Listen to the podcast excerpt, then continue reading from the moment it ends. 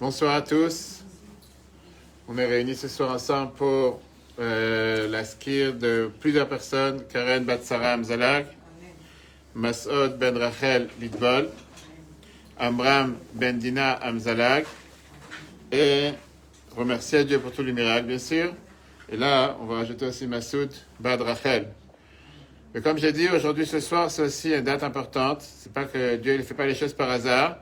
Parce que ce soir, nous sommes la Elula de la rabbinite Chayamushka, la femme du rabbi Dubavitch. Exactement la 34e Elula, c'est la raison pour laquelle il y a le congrès des Shluchot, le congrès de toutes les émissaires femmes Chabad du monde entier. En ce moment, on parle à New York. Et au moment où je vous parle, on est présente sur l'OL, sur la tombe du rabbi, justement, et de la rabbinite, pour prier pour le bien-être de chacun, pour une longue vie et une bonne santé. Et donc, on unit les bonnes choses et les bonnes causes ensemble. Mais d'abord, on va s'arrêter, comme on a déjà mentionné un peu hier, sur la paracha qu'on a lue hier. Vous savez que la paracha de Shabbat, c'est une paracha intéressante, et pas que pour les Tunisiens, même si ça s'appelle la paracha Titro. Je ne sais pas s'il y a des Tunisiens ce soir. Jean-Claude Un seul, donc vous êtes en minorité. Euh, mais en tout cas, paracha intéressante. Hein? Vous n'entendez pas? Paracha intéressante, la paracha Titro, c'est surtout la paracha qui nous a parlé du don de la Torah. Le don de la Torah, c'est une paracha importante. Pourquoi? Parce que c'est la paracha qui, si on peut dire, a formé le peuple juif jusqu'au don de la Torah. On n'avait pas de constitution et à partir du don de la Torah, on a reçu cette constitution avec tout ce qu'il y a à l'intérieur. Bien sûr, on a commencé avec les dix commandements qui sont devenus 613, plus les lois des Chachamim, etc., etc., etc. Et ce qu'on a vu hier, un peu le fait qui dérange sur le point que la paracha s'appelle avec un nom d'un non-juif. Alors, c'est pas qu'on est antisémite et c'est pas qu'on n'aime pas les non-juifs. Bien au contraire, ce sont des créatures de Dieu. Mais pourquoi la paracha s'appelle sur le nom d'un prêtre non-juif? Paracha, elle aurait dû s'appeler la paracha de matin Torah, la paracha du don de la Torah, ça, ça a un sens. Et comment se fait-il que la paracha porte le nom sur le personnage qui a entendu ce qui s'est passé? Il a entendu la guerre d'Amalek, il a entendu l'ouverture de la mer Rouge, il a expliqué ça longuement hier, et il a décidé de venir se convertir. Pas mal d'explications qu'on peut revoir sur l'application eTorah, ETRH, ainsi que sur Spotify et tout le reste. Mais la Torah vient nous dire clairement la raison pourquoi il est venu. La Torah te dit qu'il est venu parce que le peuple juif est sorti d'Égypte, qu'il a entendu qu'est-ce que Dieu a fait au peuple juif. Pour ça, il a décidé de venir. Ce qui est tout à fait logique. Alors qu'est-ce qui a fait que tout d'un coup on en fait de ça un monde et on nous raconte comme quoi c'était important pour lui de venir. Pas seulement de venir, mais la fameuse phrase qu'il a dit, maintenant j'ai compris que Dieu est plus grand que tous les autres dieux. Hashem Elohim. Rashi, il essaye de comprendre qu'est-ce qui l'a motivé. Hier, on a donné une explication, on a dit qu'aujourd'hui, on allait voir la deuxième moitié. Yitro était le personnage, Jethro, était le personnage numéro un dans le monde, que la Torah nous raconte, qui ne pouvait pas supporter l'injustice faite aux autres pouvait pas supporter la souffrance qui se passe avec des gens qui ne sont pas forcément ses proches. Pas forcément ses liens, pas forcément des gens qui sont proches de lui. Au départ, on sait très bien ce qui s'est passé avec le peuple juif, 200 ans d'esclavage, même si c'était réellement que 86 ans. À la fin, Pharaon, il est brisé, il décide de les libérer, de les faire sortir d'Égypte. Mais là arrive notre fameux Amalek, un des premiers antisémites de l'histoire, et qui vient, qui se dit, tu sais quoi, ce peuple qui se croit imbattable, qui se croit qu'on ne peut pas le battre, qu'on ne peut pas le rabaisser, va venir faire la guerre contre lui. Yitro a compris que face à Amalek qui était venu faire la guerre contre le peuple juif la semaine dernière, il faut maintenant relever l'honneur et la gloire du peuple juif. Et quand il s'est dit, moi le pape, la personne la plus connue sur la planète, qui connaît tous les idolâtries sur terre, décide de se convertir parce que je tiens que c'est Dieu qui a raison. Ça même, ça va remonter la gloire et l'honneur du peuple juif. Et ça, c'est ce que Rashi vient et te dit, Mashmu Hashama Uba. Qu'est-ce qu'il a entendu? Qu'est-ce qui a fait qu'il fasse ce déclic? C'est comme on a posé la question, imaginez-vous un instant qu'on ouvre BFM TV ce soir à 20h, ou n'importe quelle autre chaîne, et on dit que le pape François est arrivé à Ben Gurion, il est parti au Kotel, et il a proclamé qu'il devient juif. Que la religion juive, c'est la seule religion qui est valable, qui a... Qu'est-ce qui a fait de Yitro de faire une chose pareille? Et la réponse, elle est, une des réponses que la Torah nous donne, c'est que Yitro a compris, et Yitro a fait passer le message de ceux qui n'étaient pas prêts de se taire quand il y a des autres personnes, même si ce sont des étrangers qui ne font pas partie de son peuple, qui souffrent. Yitro était le premier d'avoir fait les choses qu'il fallait faire au moment où il fallait les faire. Pas parce que c'était politiquement correct, pas parce qu'il allait avoir des gloires ou des honneurs en le faisant, mais parce qu'il a compris que ça, c'est ce qui était juste et ça, c'est ce qu'il fallait faire. On a raconté plusieurs fois l'histoire avec ce fameux consul japonais qui s'est passé au mois de mars 1939. Shiona Sogira était devenu le consul japonais en Lituanie. Personne à l'époque, en mars 1939, savait qu'est-ce qui allait se passer dans quelques années. Après, six mois après qu'il est devenu ce consul, les nazis sont entrés en Pologne et ils ont commencé avec leur fameux plan solution finale d'extermination du peuple juif, que Dieu nous en préserve. Des milliers de personnes ont essayé de s'enfuir. Et beaucoup de personnes essayaient de s'enfuir de Pologne vers la Lituanie, en continuant vers la Russie, et pour ça, et après passer par l'est de la Russie pour arriver vers le Japon et la Chine. Mais pour ça, il fallait avoir un transit visa, un visa de transfert pour japonais. Et personne n'avait un tel visa. Donc des milliers de personnes ont tapé à la porte du consulat japonais pour demander un visa. Le consul, Sugihara, n'a pas reçu d'autorisation du ministère des Affaires étrangères à Tokyo pour pouvoir donner un tel visa. Trois fois, il a envoyé un télégramme à ses employés, mais il n'a pas donné de réponse. Il savait qu'il risque de perdre son poste et peut-être même d'être puni. Mais il ne pouvait pas laisser ces malheureux mourir. À la place, sa miséricorde a surmonté sa carrière. Pendant 30 jours au mois d'août 1940, il s'est assis du matin jusqu'au soir pour tamponner des, visas pour garantir à faire plus de 300 visas par jour. Il ne s'est pas arrêté ni pour manger, ni pour boire. Il écrivait, il écrivait encore des visas. Sa femme et son aide étaient à côté de lui. Et comme ça, ils ont essayé de faire passer le maximum de gens de la Lituanie vers la Russie. À la fin du mois d'août, les nazis se rapprochent de la Lituanie. Sogara reçoit un ordre urgent de Tokyo d'abandonner immédiatement l'ambassade et de monter sur le premier train qui va à Berlin. Dans la voiture, les gens lui courent derrière et le supplient encore une fois Donne-nous un visa, notre un visa, c'est le seul moyen de survie. Et là, pendant qu'il monte sur le train, Beaucoup de personnes avec leur passeport, ils le supplient, donne-nous le visa, donne-nous un visa. Mais il n'a pas le temps de signer parce que le train s'en va. Sogarel a décidé de jeter le tampon du consul par la fenêtre du train pour que les gens puissent tamponner eux-mêmes leur, euh, visa. À son, à son estimation, il a donné 6000 visas à des chefs de famille qui, grâce à ça, ont sauvé 30 000 personnes des nazis. Il a été puni après la guerre, il a été licencié de son travail mais en 1968, il a rencontré un des personnes de la consul israélien à Tokyo, qui était lui-même un enfant de ceux que lui, Sogia, avait sauvés. Et il l'a invité en Israël pour de recevoir la médaille de Chassidé ou Motaolam, de pieux parmi les nations à Yad Vashem. Ça, c'était Yitro. Yitro était celui qui était capable de pouvoir se dire un peuple qui a souffert et qui souffre sans aucune raison, il n'y a pas de logique derrière. Moi, je suis le premier qui doit venir, et c'est la raison pour laquelle la Torah commence avec ce verset.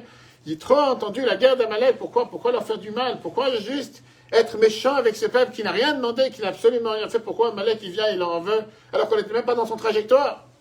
Il est venu, il s'est converti. Mais ce n'est pas suffisant, ce n'est pas la seule chose. Parce que Yitro, il a laissé ici un message en essayant de faire en sorte que le peuple juif soit fier de nos valeurs, être fier de qui nous sommes. Le but du don de la Torah, la paracha nous l'a dit hier, c'était Qu'on soit un peuple de prêtres, un peuple saint. La Torah n'est pas faite pour être enfermée dans la synagogue. La Torah n'est pas faite pour enfermer dans un bête rabat. La Torah, elle est faite pour vivre une vie intègre, comme on va tout de suite voir les cinq points majeurs que la Torah nous a transmis hier. Qu'est-ce que ça veut dire vivre comme un juif? Dans n'importe quelle action, de n'importe quelle forme, de n'importe quelle manière. Le problème, c'est qu'à l'époque, aucun juif croyait en ses propres forces. Parce qu'il y avait une telle, une telle séparation, pas entre l'État et la religion, mais il y avait une séparation entre le matériel et le spirituel. Jusqu'au don de la Torah, ça n'existait pas de pouvoir coïncider les deux, de faire ensemble que les deux peuvent coexister, cohabiter. Arrive Yitro, il dit, sachez une chose, le monde est prêt à entendre votre message. Le monde est prêt à entendre ce que vous avez à offrir au monde. Être ce qu'on appelle un hors la une lumière pour les nations, le monde veut l'entendre. Le monde attend de vous d'agir. Mais parlez clair, dites, faites passer un message clair, un message lucide, un message que le monde entier veut entendre. Viens Yitro qui était le premier à sauter le pas. Et Yitro vient et dit Je sais maintenant que Dieu est plus grand que tous les dieux sur terre. Il dit J'ai tout essayé. Il a abandonné sa maison. Et il s'est dit Maintenant je suis convaincu que la foi en Dieu c'est la seule chose qui est réelle. Mais qu'est-ce que ça veut dire la foi en Dieu? Pas prier. Bien sûr que la Torah nous demande de prier, de faire la Torah et les mitzvahs, de faire n'importe quelle chose. La foi en Dieu, c'est quand on mange, quand on boit, quand on fait des affaires, quand on dort, quand on marche dans la rue. Ça aussi, ça s'appelle une foi en Dieu. De cette manière-là aussi s'exprime notre foi en Dieu, notre attachement en Dieu.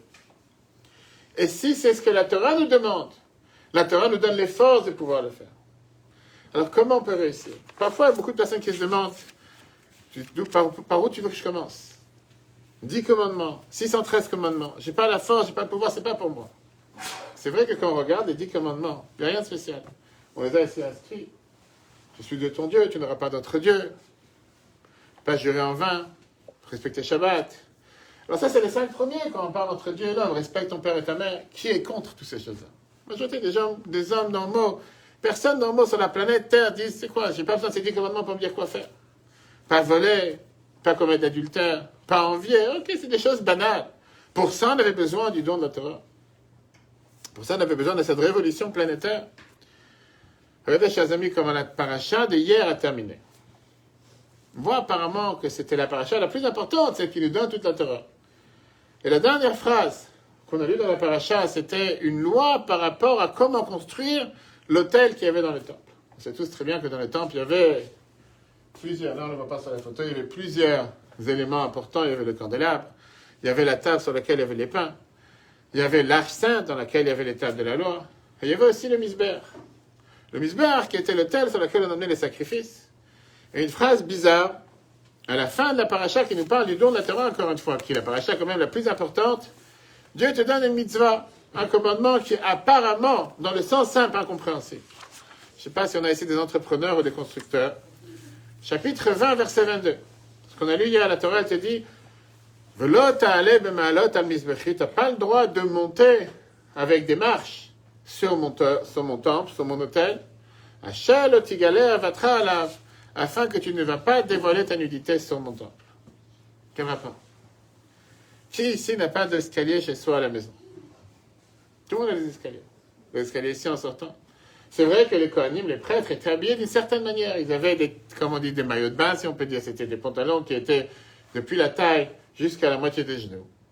La Torah te dit, si jamais ils vont avoir des euh, marches, ils risquent de faire des grands écarts. Et donc, par ça qu'ils auront une rampe pour monter sur le misber, et pas sur l'autel, et pas, pas des marches, ils vont moins dévoiler leur nudité. Quel rapport? C'est pas maintenant qu'on est en train d'apprendre le loi du temple c'est pas maintenant qu'on est en train de nous demander comment construire les éléments du temple. On vient recevoir toute la Torah. La paracha qu'on a commencé aujourd'hui, c'est la paracha Mishpatim qui nous donne différentes lois et le maximum de lois qu'on a dans la paracha d'aujourd'hui. Mais quel rapport? Pourquoi la paracha du don de la Torah se termine avec une phrase qui apparemment est totalement hors sujet? Vraiment, ça n'a pas, pas de lien. N'est-ce pas, Jean-Claude C'est quoi la réponse? Je laisse savoir. Merci. J'ai fait la question, on a la réponse. Comment se fait-il que la paracha termine avec ça? Qui c'est qui voudrait répondre? Toi qui te caches avec la casquette. Se désigne avec le doigt. Comment tu t'appelles Lior. Lior. T'as lu la paracha hier Ouais. T'as lu ce verset? Tu t'es posé une question? Ça t'a pas dérangé? T'as bien dormi hier soir? Qui d'autre? Comment il s'appelle à côté? Eliran. Tu as lu la paracha hier Tu as lu ce verset? Tu l'as sauté, carrément tu l'as pas vu. Tu as dit laisse tomber, j'ai même pas envie de le lire. Qui d'autre? À la synagogue, vous étiez hier? Vous n'étiez pas. C'est pour ça que vous avez voulu éviter les questions. Qui a lu ce verset hier? Tout le monde a lu ce verset. On a lu la paracha hier. Et comment se fait-il que la Torah, elle vient, elle t'en fait comme si... C'est comme ça qu'on t'aime. C'est-à-dire, tu viens à la synagogue, tu as entendu parler qu'on a reçu le don de la Torah, tu rentres à la maison, tu viens, tu dis à ta femme, tu fais kiddush, tu sais qu'est-ce qu'on a appris aujourd'hui? Et quand tu construis l'hôtel sur le musber, sur dans le temple, tu n'as pas le droit d'avoir des marches. Et je suis sûr qu'elle t'a répondu, mais qu'est-ce que j'en ai fait? Non, la vérité, mais je ne sais pas, tu parles. C'est pas quelque chose qui me, concerne aujourd'hui, c'est pas ni ma maison, c'est pas ni mon hôtel, de quoi tu parles? Ça me parle pas, c'est pas pour moi, c'est quelque chose d'accord, il faut bien, on prie tous les jours que ma chère arrive, et à ce moment-là, on devra construire le temple. Et encore, combien de gens vont monter dans cet hôtel C'est très bien que la Torah n'a pas seulement le sens simple des choses. Il n'y a pas une seule chose qui est écrite dans la Torah qui est valable pour un certain temps. Chaque chose qui est écrite dans la Torah est valable éternellement. Si ce n'est pas éternellement de manière physique, matérielle, c'est aussi présent de manière spirituelle et surtout l'enseignement que la Torah vous veut nous transmettre est éternel. On est bien obligé de dire que quand la Torah te donne un tel enseignement, juste dans la même paracha qu'on nous donne les dix commandements, qui est la paracha la plus importante, il y a un enseignement profond que la Torah veut transmettre avec. Comme j'ai dit tout à l'heure, le don de la Torah, c'est quelque chose qui s'est passé une fois dans l'histoire et ne se passera pas une autre fois. La Torah nous l'a dit clairement. Cher va venir, va nous enseigner des nouvelles parties de la Torah. Mais le matin de Torah, le don de la Torah, le monde entier s'est arrêté pour recevoir la dignité sur terre que Dieu vient et donne la Torah à tout le monde. Ça ne se passera pas encore une fois. C'est le moment le plus important de l'histoire. On est bien obligé de dire que le fait que la Torah décide de terminer son livre, la paracha, pardon, du don de la Torah, avec cet enseignement qui apparemment est hors sujet. Il y a bien quelque chose, un message derrière qui est important pour chacun d'entre nous dans la vie de tous les jours. Permettez-moi ce soir, on va voir ensemble rapidement cinq explications. Puisqu'on a dit que c'était une paracha tunisienne. Cinq explications richissimes pour comprendre quel est le message profond du don de la Torah pour chacun d'entre nous. Vous allez voir, c'est tellement très très riche et surtout, comme je dis ce soir, c'est aussi la Iloula de la Rabbanit Chaim Première explication qu'on va voir, c'est une explication que le Rabbi a donnée justement le premier Askir, la première Iloula de la Rabbanite qui est en 89. Elle est décédée ce soir le 22 Shvat 88. 89, le Rabbi a parlé le jour de la de sa femme, de son épouse. Il a donné cet enseignement. Parce que le Rabbi te demande une question qui dérange quand on lit ce verset. Et le Rabbi te dit comme ça. La Torah te dit, tu n'as pas le droit de découvrir pourquoi tu ne dois pas monter avec des marches, et tu dois monter seulement avec une rampe afin que ta nudité ne soit pas découverte. Oui, dit, je ne comprends pas une chose pareille. Fois que Dieu est descendu sur la planète Terre, ah, tu dis que Yered Hashem al Dieu il est descendu sur le monde. Qui aurait pensé un instant qu'on se soucie d'une nudité ou pas? Rappelons-nous comment ils étaient Adam et Ève avant d'avoir mangé l'arbre de la connaissance. Et la Torah nous dit la fameuse phrase Velo il n'avait pas honte.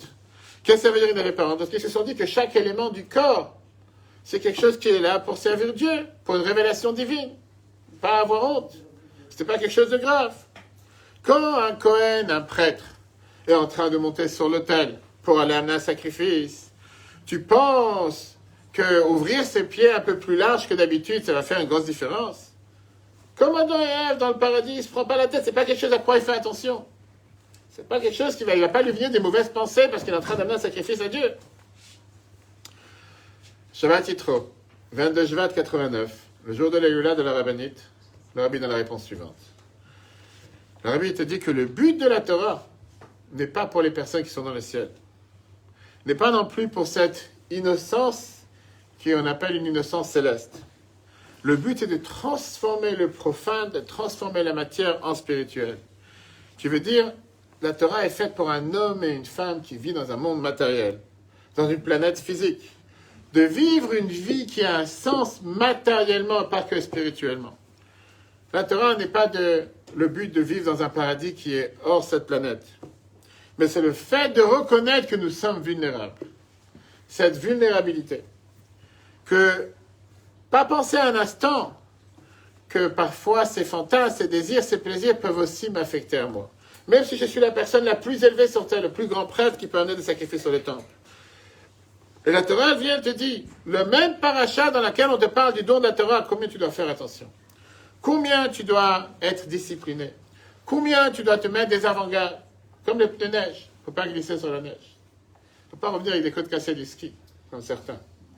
La Torah vient te dire le fait que la fin de la paracha de Matin Torah vient t'apprendre ta capacité d'être attaché avec Dieu par notre nudité. Qui veut dire le fait que nous sommes totalement vulnérables avec toutes les hontes, avec toute notre faiblesse, avec tous nos fantasmes. Ça, c'est le but de la création. Ne pense pas qu'il peut rien t'arriver. Nous sommes vulnérables. On a le devoir de l'accepter. Point numéro un. Le point numéro 2. Quand tu marches sur des marches, quand tu montes sur des marches, pas tout le monde peut monter sur des marches. Tout le monde le sait quand on construit un centre communautaire, quand on construit un travail, n'importe quel centre qui accueille du public. La première question qu'on te demande, comment tu vas faire pour accueillir des personnes avec une mobilité réduite? Personnes handicapées. Quelqu'un qui est âgé, comme ici, au travail, parfois on a des personnes qui sont très âgées, même s'ils ont des jeunes âges, mais ils s'endorment rapidement dès qu'on commence à parler. Ça arrive, tout le monde le sait, ceux qui fréquentent le travail régulièrement. Il y a des gens qui peuvent faire monter sur des échelles. Il y a des gens qui peuvent faire monter sur des marches. Il faut de la force. Il faut de l'énergie. Pas faire juste quelques kilomètres de vélo et après on est essoufflé, on ne peut plus respirer. Ça arrive, même ce matin c'est arrivé. Alors qu'une, alors rampe, tout le monde peut monter.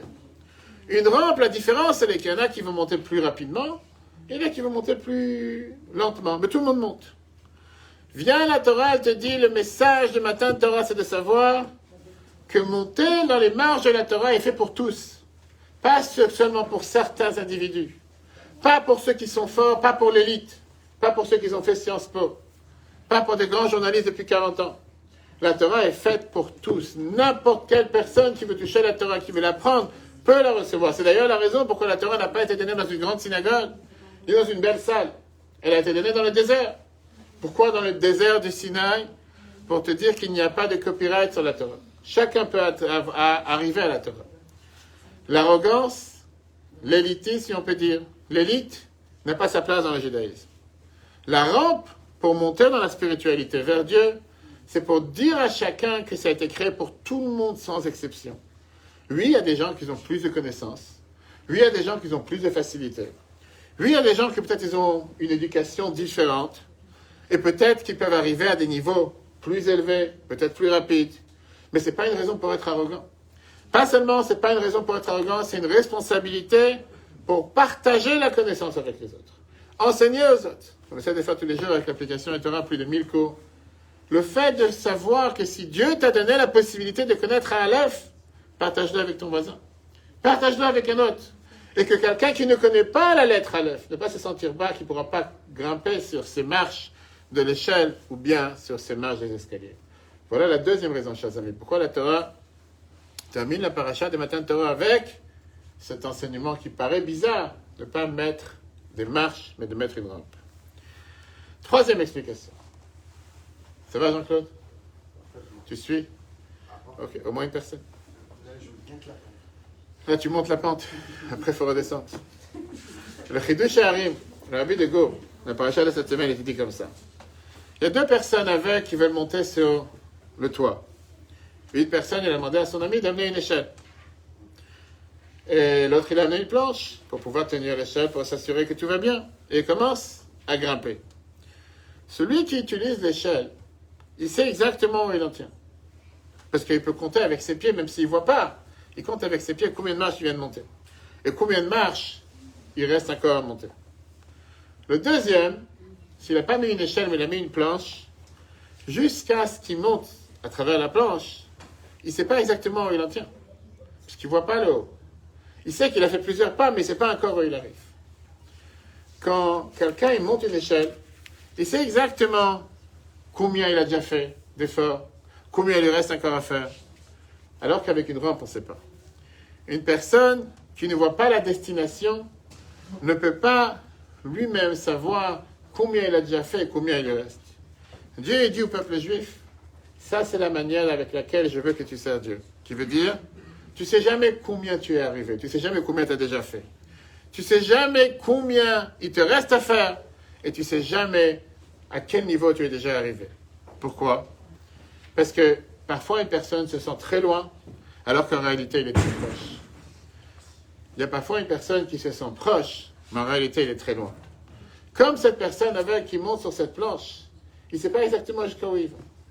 Vers la Torah, te dit, ne jamais sous-estimer la valeur d'une bonne action. Ne jamais sous-estimer la valeur de chaque mitzvah. Ne pense pas que faire un pas en avant, ça n'a aucune valeur. Tu ne veux pas savoir qui te dit.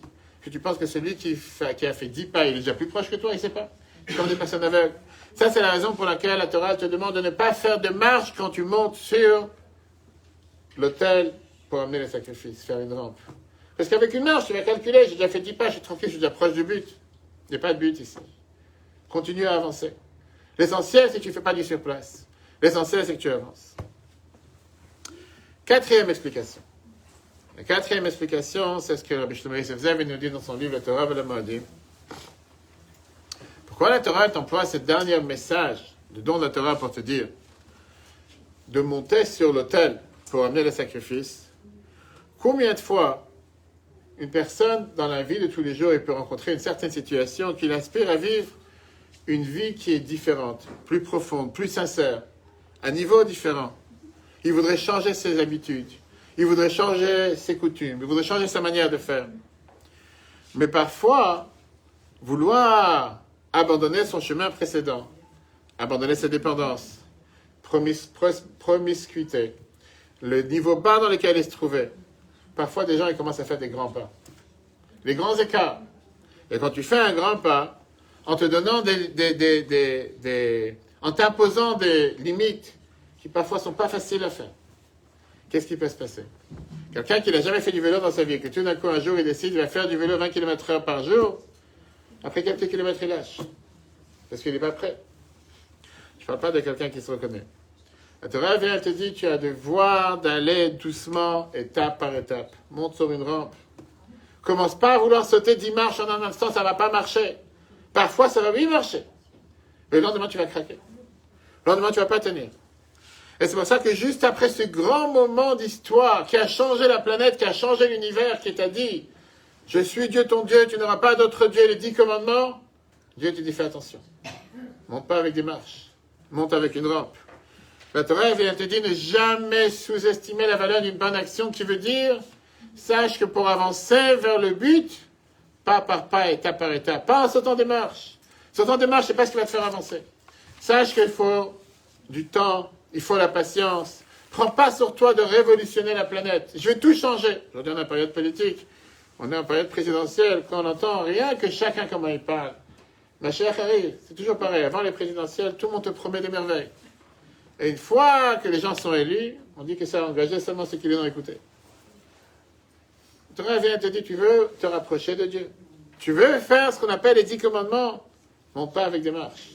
Tu vas pas commencer à sauter des marches, tu vas pas commencer à sauter des escaliers, tu vas pas pouvoir le faire. Peut-être que oui. Mais après, tu vas te rigoler. Va avec une rampe. C'est vrai que parfois dans la vie, il faut faire le grand saut. Oui, parfois dans la vie, il faut faire des choses ne plus rester dans un côté, on a vu ça la semaine dernière deux semaines avec l'ouverture de la mer Rouge, que si on n'aurait pas eu la personne qui a sauté dans la mer, on n'aurait jamais eu l'ouverture de la mer Rouge. Mais ça, c'est parfois, c'est pas ce qu'on doit faire tous les jours. Tous les jours, on doit avancer avec une rampe. Sans ça, il y a une très belle histoire. L'histoire de l'Agmara. L'Agmara, Choulin, page 105a. L'Agmara nous raconte qu'il y avait ce grand sage qui s'appelait Mar Ugva qui a dit cette, phrase qui paraissait bizarre. Il dit, moi, par rapport à mon père, je suis comme du vinaigre par rapport au vin. Quand mon père, il mange de la viande, il attend 24 heures avant de manger du fromage. Moi, quand je mange de la viande, je mange du fromage le prochain repas, après 6 heures. La question que tout le monde demande, s'il tient que son père, c'est quelqu'un de tellement grand, à tel point qu'il se compare comme du vinaigre par rapport au vin, ah, pourquoi il n'a pas changé sa coutume? Pourquoi il n'a pas essayé d'être comme son père Il a dit, mon père c'est du vin, moi je suis du vinaigre, je tenir du vin, c'est pas intéressant de rester du vinaigre. La réponse, elle est que Maroukva savait très bien que son père était sur un niveau spirituel totalement différent que le sien. Il savait qu'attendre 24 heures entre le lait et la viande, c'est quelque chose qui est particulier pour une certaine personne. C'est pas demandé à chacun d'entre nous. J'ai pas le devoir d'imiter ce que l'autre fait. J'ai le devoir d'être qui je suis, être authentique, être réel. J'ai pas besoin d'imiter, de recopier ce que l'autre fait. Qui t'a demandé d'être ce que l'autre veut être Sois qui tu dois être toi-même. On a vu ça dans le cours il y a deux semaines, je crois. Pour voir sur l'application Torah, que Zouchedan Nipal il a dit une fois, un des grands maîtres hassidiques en Russie, quand il va monter au ciel, il ne va pas s'inquiéter pourquoi Dieu va lui demander pourquoi tu n'as pas été comme Abraham, pourquoi tu n'as pas été comme Moshe. Il je ne m'appelle pas Abraham, je ne m'appelle pas Moshe. Je ne suis pas Moïse, je ne suis pas Abraham. Par contre, j'ai peur que Dieu va me demander pourquoi tu n'as pas été qui tu devais être avec tes forces, avec tes capacités, avec ton rôle, avec ton devoir. Et enfin, la dernière explication, l'explication de Admor Le bon Azaken qui vient qui nous dit clairement qu'on sait très bien que la manière comment Dieu il est clair sur terre, et pour ça on sait qu'on apprend dans les cours de Tania, qu'on peut revoir encore une fois sur l'application du Torah, que quand on grimpe dans la vie, je sais pas pourquoi il y a tellement de gens qui discutent, apparemment il y a beaucoup de débats derrière. Apparemment c'est des débats intéressants, c'est dommage que je les perds. Il y a deux manières comment Dieu il, exprime sa divinité sur terre. Il y a deux manières comment on peut expériencer la divinité de Dieu parmi nous. Dans le langage de la Kabbale, il y a ce qu'on appelle le Malek celui qui remplit les mondes. Et il y a celui qui est sauveur Kolalmi, qui veut dire, il y a le fait que Dieu il est présent à l'intérieur de chacun d'entre nous. Et pour ça, c'est chacun en fonction de ce qu'il peut contenir. Différents niveaux, différentes manières. Une personne qui va peut-être être beaucoup plus attirée par la prière du matin, une autre personne attirée par la prière du soir, une personne attirée par l'etfinin, une autre personne attirée par la tzaka, une personne attirée par un dire un psaume, une personne attirée par le kiddush. Je ne dis pas si quelqu'un sera attiré par le couscous ou par la prière, là, ça c'est déjà chacun avec son régime, et chacun avec ses coutumes, et chacun avec ce qu'il a l'habitude. Mais après, il y a ce qu'on appelle Solev comme on dit que Dieu remplit tous les mondes, de l'extérieur, il est clair de l'extérieur. Viens à la Torah, elle te dit, sache une chose.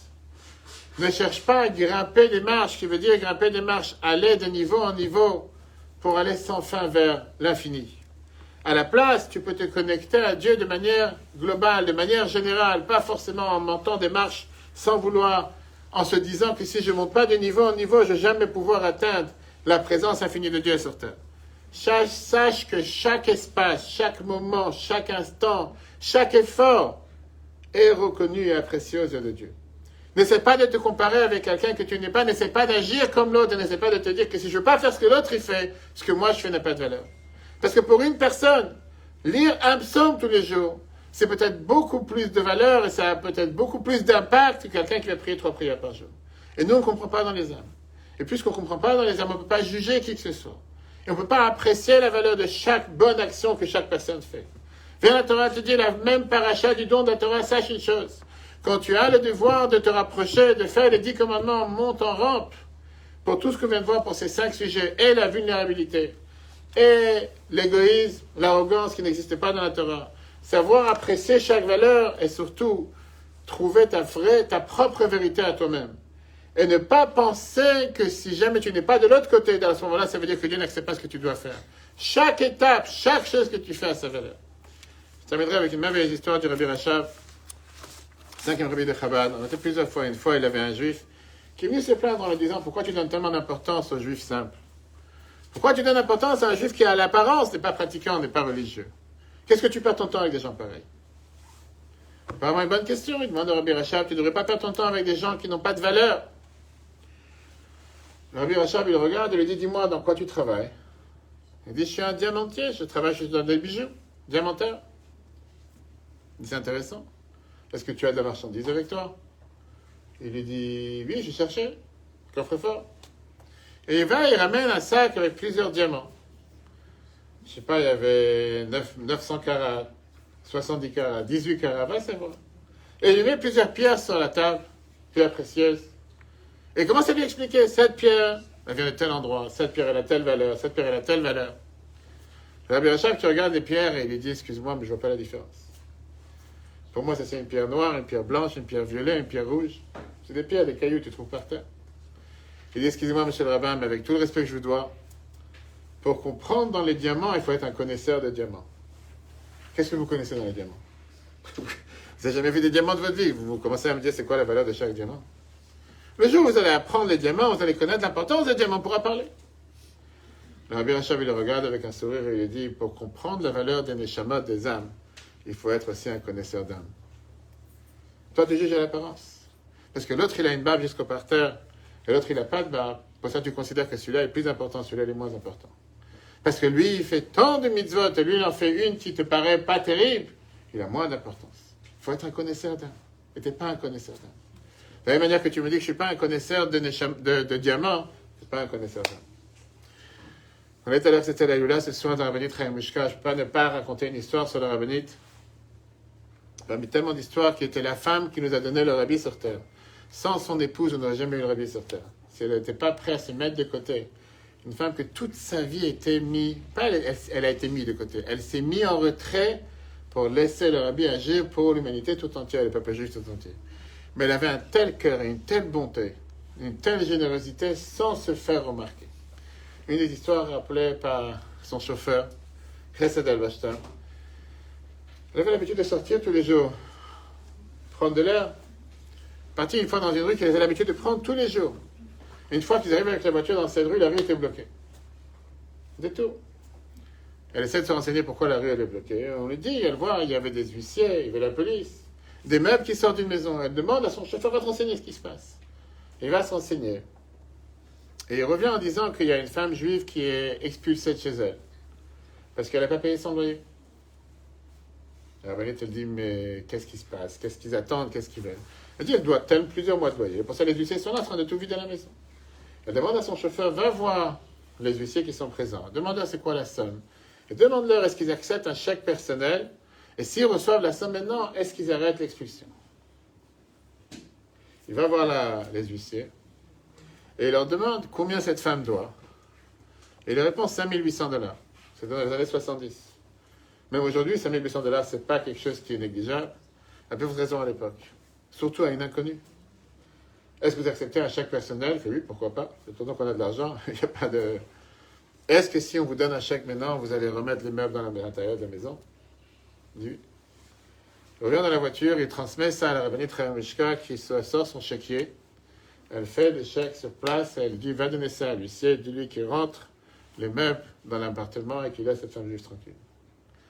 Et après, elle lui dit je t'en demande une chose, ne dis pas qui est dans la voiture, que la femme qui va rentrer chez elle, ne soit pas au courant qui a fait quoi, reviens vite, qu'on part rapidement, qu'elle ne pas me dire merci. Qu'est-ce qui s'est passé L'expulsion a été arrêtée et la seconde après, ils sont partis de la rue. C'est une histoire parmi des centaines d'histoires qui nous montre qui étaient ces personnages. On a vu tout à l'heure, on a commencé au départ avec Yitro. Yitro qui ne pouvait pas supporter cette injustice. Ne pouvait pas supporter ce mal qui a été fait envers un peuple, qu'on lui a rien demandé. Un Malek qui est venu pour embêter ce peuple juif sans aucune raison. Viens la rabbinite nous enseigne comment chacun de nous doit agir sur terre. Comment chacun de nous, à notre niveau, tu as un ami, tu as un frère juif, tu as une soeur juive, tu as un voisin, tu as qui que ce soit qui est dans le besoin, un sourire, une simple aide, tenir la porte, ouvrir, faire les courses, peu importe, n'importe quelle chose qu'on peut faire pour rendre ce monde un monde meilleur. Ça, c'est ce que la Torah nous attend. Mashmoa, Shama, trop qu'est-ce qu'il a entendu? Il n'a pas entendu des grandes choses sur terre. Il a entendu la guerre d'Amalek, le voiture de la Rouge, mais il s'est dit, il faut agir, bouger. Rappelons-nous la fin de la paracha. Pas forcément avec des marches. Montons avec une rampe. Étape par étape. Comme on dit, step by step. N'aie pas peur, ne fais pas le grand écart. Pense pas un instant que si tu vas sauter dix marches, ça va faire une grosse différence, mais si tu marches un pas, ça peut faire des différences. Prends ton temps. Le plus important, c'est d'évoluer chaque jour. Que Dieu fasse on prend toutes ces leçons dans la vie de chacun d'entre nous. Le cours sera replay sur l'application eTorah, eTorah sur Google, Apple et Nishmat, comme on l'a dit tout à l'heure. Karen Batsara, Masod Ben Rachel, Amram Ben Dona et Masouda Ben Rachel. Et il est parti ou il revient Il vient de sortir, il revient, hein Il revient, il revient. Ah, il revient parce qu'il a besoin de lui pour faire le Kaddish. Et en attendant, on va faire la Ashkava. Où est Non, c'est Ok. Là-bas Voilà, vous avez des questions, avec plaisir. Oui. Question? Question? Allez-y. Oui. Non, euh. À droite, ça va. Ou à droite C'est pas super. Non, on va faire un c'est pas grave. Si vous avez des questions, n'hésitez pas. Hein. Tout le monde en a envie. Donc il faut une rampe à chaque silo. Il faut une rampe à chaque ça dépend, il y a des rampes invisibles, il y a des rampes invisibles. C'est un cas avec vous, c'est ça que je sais pas qui l'a fait. Dis-moi qui l'a fait. Ah, euh, avant de faire le Kaddish, à faire la Ashkava, chers amis, il y a des rampes dans la vie de chacun d'entre nous. Exactement, dans la vie de chacun d'entre nous, c'est important. C'est important de ne pas vouloir faire ce que l'autre fait. C'est important de ne pas vouloir imiter ce que l'autre fait. C'est important de se dire, si Dieu m'a donné mes forces, mes capacités, c'est à moi d'agir, c'est à moi de faire en fonction de ce que Dieu m'a demandé de faire. Mais le plus important, n'est pas faire du surplace. Faire du surplace, c'est ce qui se passe pour les anges. Nous, nous sommes ce qu'on appelle des marcheurs. Et nous, on a le devoir d'avancer. Là, Ashkava, juste après le Kaddish. Vous voulez faire d'abord le Kaddish? Non, mais c'est à vous. Pourquoi pas? Il n'y a que vous qui peuvent le faire. Exactement. Tout, le monde est venu pour vous écouter. Je vais fermer le live pour ceux qui nous écoutent en live, pour les Torah. Rajoutons tout aujourd'hui dans la Tzaka, c'est important, le jour de l'événement de la.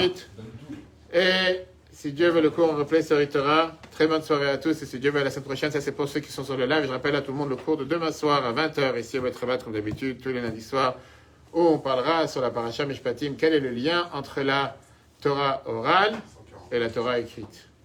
D'où on a eu toutes ces inventions de la Torah orale, est-ce qu'ils ne sont pas écrits dans la Torah écrite? Mais d'abord, le Kaddish.